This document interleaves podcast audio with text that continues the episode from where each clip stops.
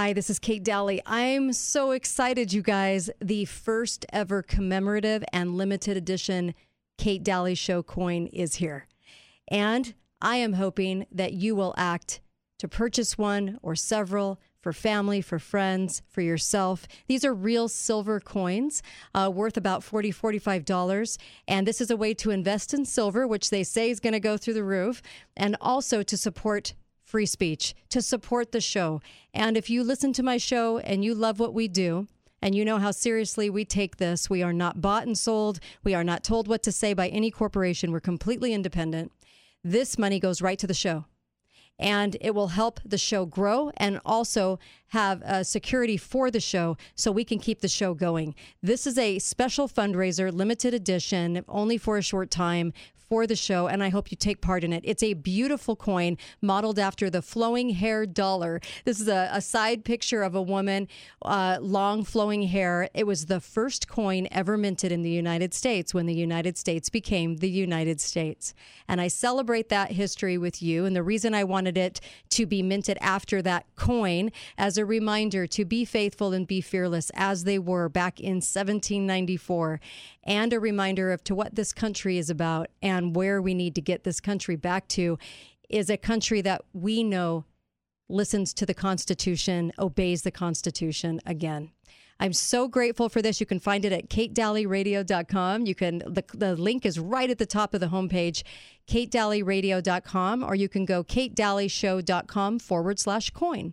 And you can go in, purchase the coin, super easy to do. And I thank you from the bottom of my heart for helping this show, for helping truth, and helping us get the, these messages out there. Thank you. Thank you for supporting this show. And thank you for acting, not just listening, but acting and doing something that's going to mean a lot to truth in radio. Thank you. Hi, this is Ryan from Inside Out Hyperbarics, and today I'm on the radio to say thank you to all of our clients who have allowed us to be part of their healing journeys. From helping those suffering from traumatic brain injury and chronic pain disorders to those with symptoms of autoimmune or the lingering effects of COVID 19 long haulers. It's been an honor you put faith in us to help you through some of your toughest times. So, to give back, we will be running monthly specials to celebrate our upcoming six year anniversary. To find these specials, check us out on the web at InsideOutHyperbarics.com. Inside Out Hyperbarics, bringing out the best in you. Think while it's still legal. The Kate Dalley Show starts now. Right? Everything's automated now. We have email and the post office at the same time. We're going to have to explain that. You'd be like, Grandpa, what was paper? You'd write your little letter on a piece of paper and then you'd fold it up and put it inside of another piece of paper that had a little door on it. Was called an envelope. Some people called it an envelope. Those people were lunatics. And you take your letter to a dangerous, uncomfortable place called a post office. You'd wait around for hours in the lack of eye contact. Till you finally got to talk to an angry, misshapen man. That man would sell you a little sticker you could put on your envelope, and you'd lick it and get cancer and give it right back to him. That's when they would deliver my letter. No, son, a bunch of stuff happened after that. They'd shove it in a slot in the back wall where there were more angry people. Put it on an airplane. who travel hither and yon across the country, sometimes for weeks, till someone finally discovered it was on the wrong aircraft. And that's when they would deliver. No, son, not yet. That's when they would accidentally deliver it to the neighbor of the person that you sent it to in the first place. Then that man, based on his relationship with his neighbor, would decide whether or not that man was going to get his mail. Love that clip. So funny. Colin Mullen. Uh, welcome, Kate Dalley Show. Last hour on a Wednesday. You're officially halfway through your week. Congratulations. And uh, the headlines, the headline machine, it just it keeps on coming. So I have Susan with me to go over some things that we do need to talk about today. And then, of course, th- a big thank you to Melissa for coming on as well. We had some great topics to cover there, too. And the post office, I played that clip because they have the new, you know, election ballot section of the post office now. Fix is in, people. And uh, yeah, the the it, it's just going to be one hot mess after another, and it's never going to get fixed at this point. I don't think uh, no one's good. No one's willing to do what it takes.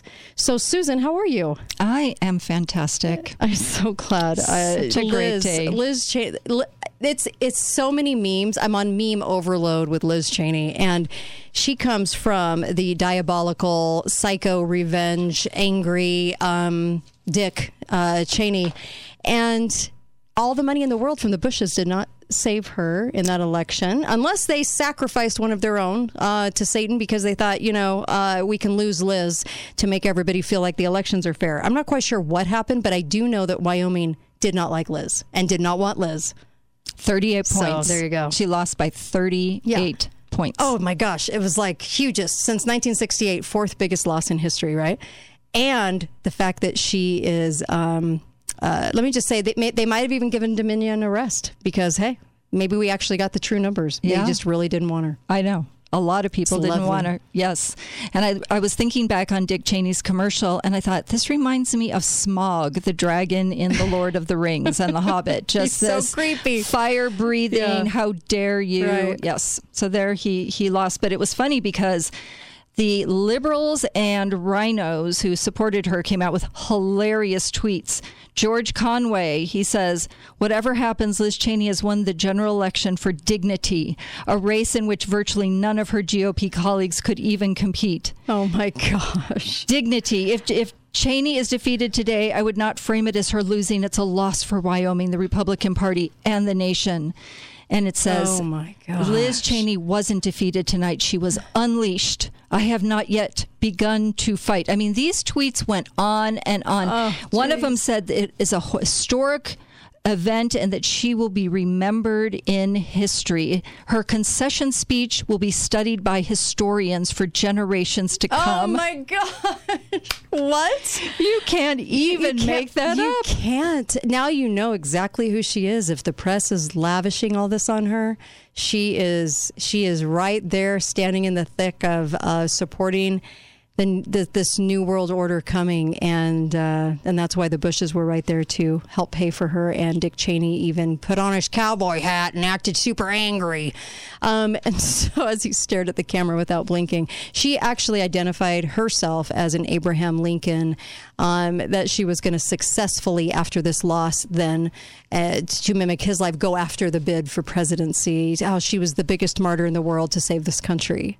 I think we need it saved from Liz, not because of Liz. Oh my gosh. Hopefully, she'll end up in the vast wasteland we call the the View. Well, they thought Democrats might cross over and vote for her. Mm-hmm. Apparently not. Apparently not. And there was big articles in the Post about that. They were they were saying, "Oh yes, they are definitely doing this." I mean, it was.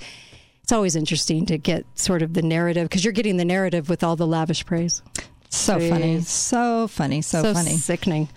All right, uh, let's talk about sports, shall we?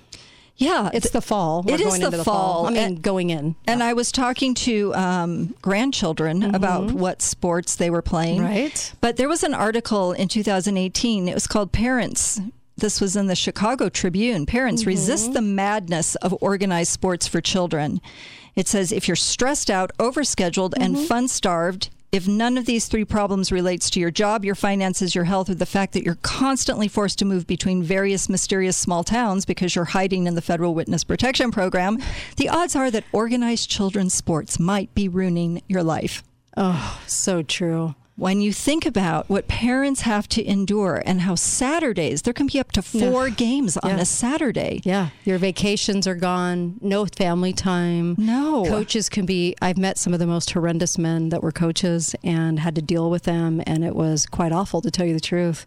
Um, and it really had a, a, an effect on kids. Um, how awful and immature and mean spirited and awful they were to kids. I mean, having gone through that, I would say do not ever put your kids in organized sports yeah anymore. there's rec sports that you can do that are fun Yep. one person said to her to this author um, inform me it costs $2500 for 11 year old girls to join the local competitive volleyball league Mm-hmm. and it says that sounds deranged that Right. you would do that. Right. And it says kids are getting swept up by a youth sports economy that increasingly resembles the pros at early ages. Like everything has had this professional sheen to it Mm-hmm. Right. instead of just the fun. Yeah. But a guy wrote a book. James Breakwell called Bare Minimum Parenting, the ultimate guide to not quite ruining your child. Mm-hmm. And he said these amped up sports programs, he said the only thing in the universe besides black holes that literally can destroy time. Your time is just sucked out by Right. standing and watching these kids. So, one of the injuries, one of the issues is the injuries. And another article, also in the Chicago Tribune, it says arthritis at 30, youth sports injuries can turn into chronic problems. Doctors warn they are mm-hmm. seeing younger and younger children with more and more extreme injuries. Uh, one doctor said over the past 10 years, you'd maybe see the occasional high school ACL tear in your shoulder. Now you're seeing it in 12, 13 year olds. With such injuries at 13, you're going to have arthritis when you're 30. Oh my gosh. Well, there was a reason that they didn't do this in elementary school and that organized sports were really part of the started becoming part of the curriculum in junior high on. It was because the kids could participate in these things and they were seasonal and you did each sport seasonally then you had a break for 3 seasons. And if you played a couple sports, you played a couple seasons, but you still had breaks. Yes. And, now na- they're going at 4 years old. They are. They start them at four, and they said, "Face it, your child is not playing soccer at four. They're running in circles on the field. They don't know what they're doing. No, they don't. And so this article also talked about a father um, who his son had an injury after throwing a baseball. He heard a crunch, and then it was a break in his growth plate in his elbow. Ouch. So, you know, these are some very serious injuries. It says, he, they said, we can fix these injuries. We can get you back to playing your mm-hmm. sport, but what we can't do is prevent your arthritis in your knee. Then you're seeing young women in their 30s who can't keep up with their kids in the backyard. These are like permanent injuries. And you see older people in their 40s, 50s who played a lot of football or mm-hmm. whatever, and their joints are kind of a mess. Yeah. And why do they want to put them in so young? I don't know. I, well, I think it's to, to to curate this sort of phenomenon that your kid's going to be the superstar. Your kid's going to be the next Michael Jordan. So it used to be that that you would get into sports and it would get in about sixth grade, and then you would really start kind of getting into these sports. But then if you were really good, that sort of showed, and then you moved on. But now it's about personal trainers and it's about all the stuff that the parents are doing. And we were talking before the show, and like you said, they're focusing on one sport yes. year round now to have the superstar. To have the superstar. And you know, that is a thing in like Russia and China mm-hmm. where they cultivate these very young superstars. No, another another doctor said it's an epidemic. Sports specialization, one sport has led to almost an epidemic in sports injuries. Dr. Elizabeth Matzkin said she said, "I'm seeing kids from 7 on up for overuse injuries. They come in the form of sprains, breaks, stress fractures and other problems that increase pain at a much younger age. Mm-hmm. And so these kids are at risk for even more injuries once they've injured this. And I think one of the reasons I was so hesitant when my kids wanted to play football is I just thought, how can I condone this? Right. How can I condone this? And then there is the hilarious story about the the transgender person who wants to join the women's rugby team. Now, women's rugby is like football. I mean, you're getting tackled, but I can't imagine what it's going to be like for injuries when you're being tackled by somebody who's 220 pounds Yeah. or 200 pounds Right. Right. you know the bone crushing injuries it said um, so these professional trainers said kids should cross train but um, they shouldn't and there should be limits and that They, they, should be kids. i know We're i miss- know we're missing that. They need to be kids. well and they said honestly you are missing time at home Yeah. just relaxing, sleeping in Saturday mornings, being around family. Mm-hmm. That it has all become this extroverted lifestyle where you are not just sitting home together, traveling. All the time. I mean, the stress. it's insane. Like, look at competitive cheer, even. I uh, mean, it's traveling everywhere all the time. It's a money machine. It is a money machine. Yeah. And so it's just a lot to be aware of and to really ask your kids, are you really enjoying this or yeah. how do you feel about this? Because you got the parents on the sidelines going, get him, you know? right. Poor little four year olds like, what? What do I do? What do I do? You yeah, know? yeah, and, yeah. And I just, I cringe. It's cringe worthy. And, uh, and well, like I said, I had to deal with horrific coaches, the most horrific men I've ever had to deal with. And it was hard. It was so hard as a parent. And I just, if I could do it all over again, I would not be in that position again because I just was it was it was it was hard to watch these men and and the nightmare that they were. It was really tough. I can so say I the only navigate it. the only fist fight I ever saw mm. was between two coaches after a softball game. oh my gosh! Mine was more about how they treated yes. uh, the kids, yeah. and it wasn't because you know they were wussy. It was you know the kids. It was because the coaches were that rude and mean and mean spirited and immature. It was awful, awful. I wouldn't want to relive that. Be right back, Kate Dalley Show.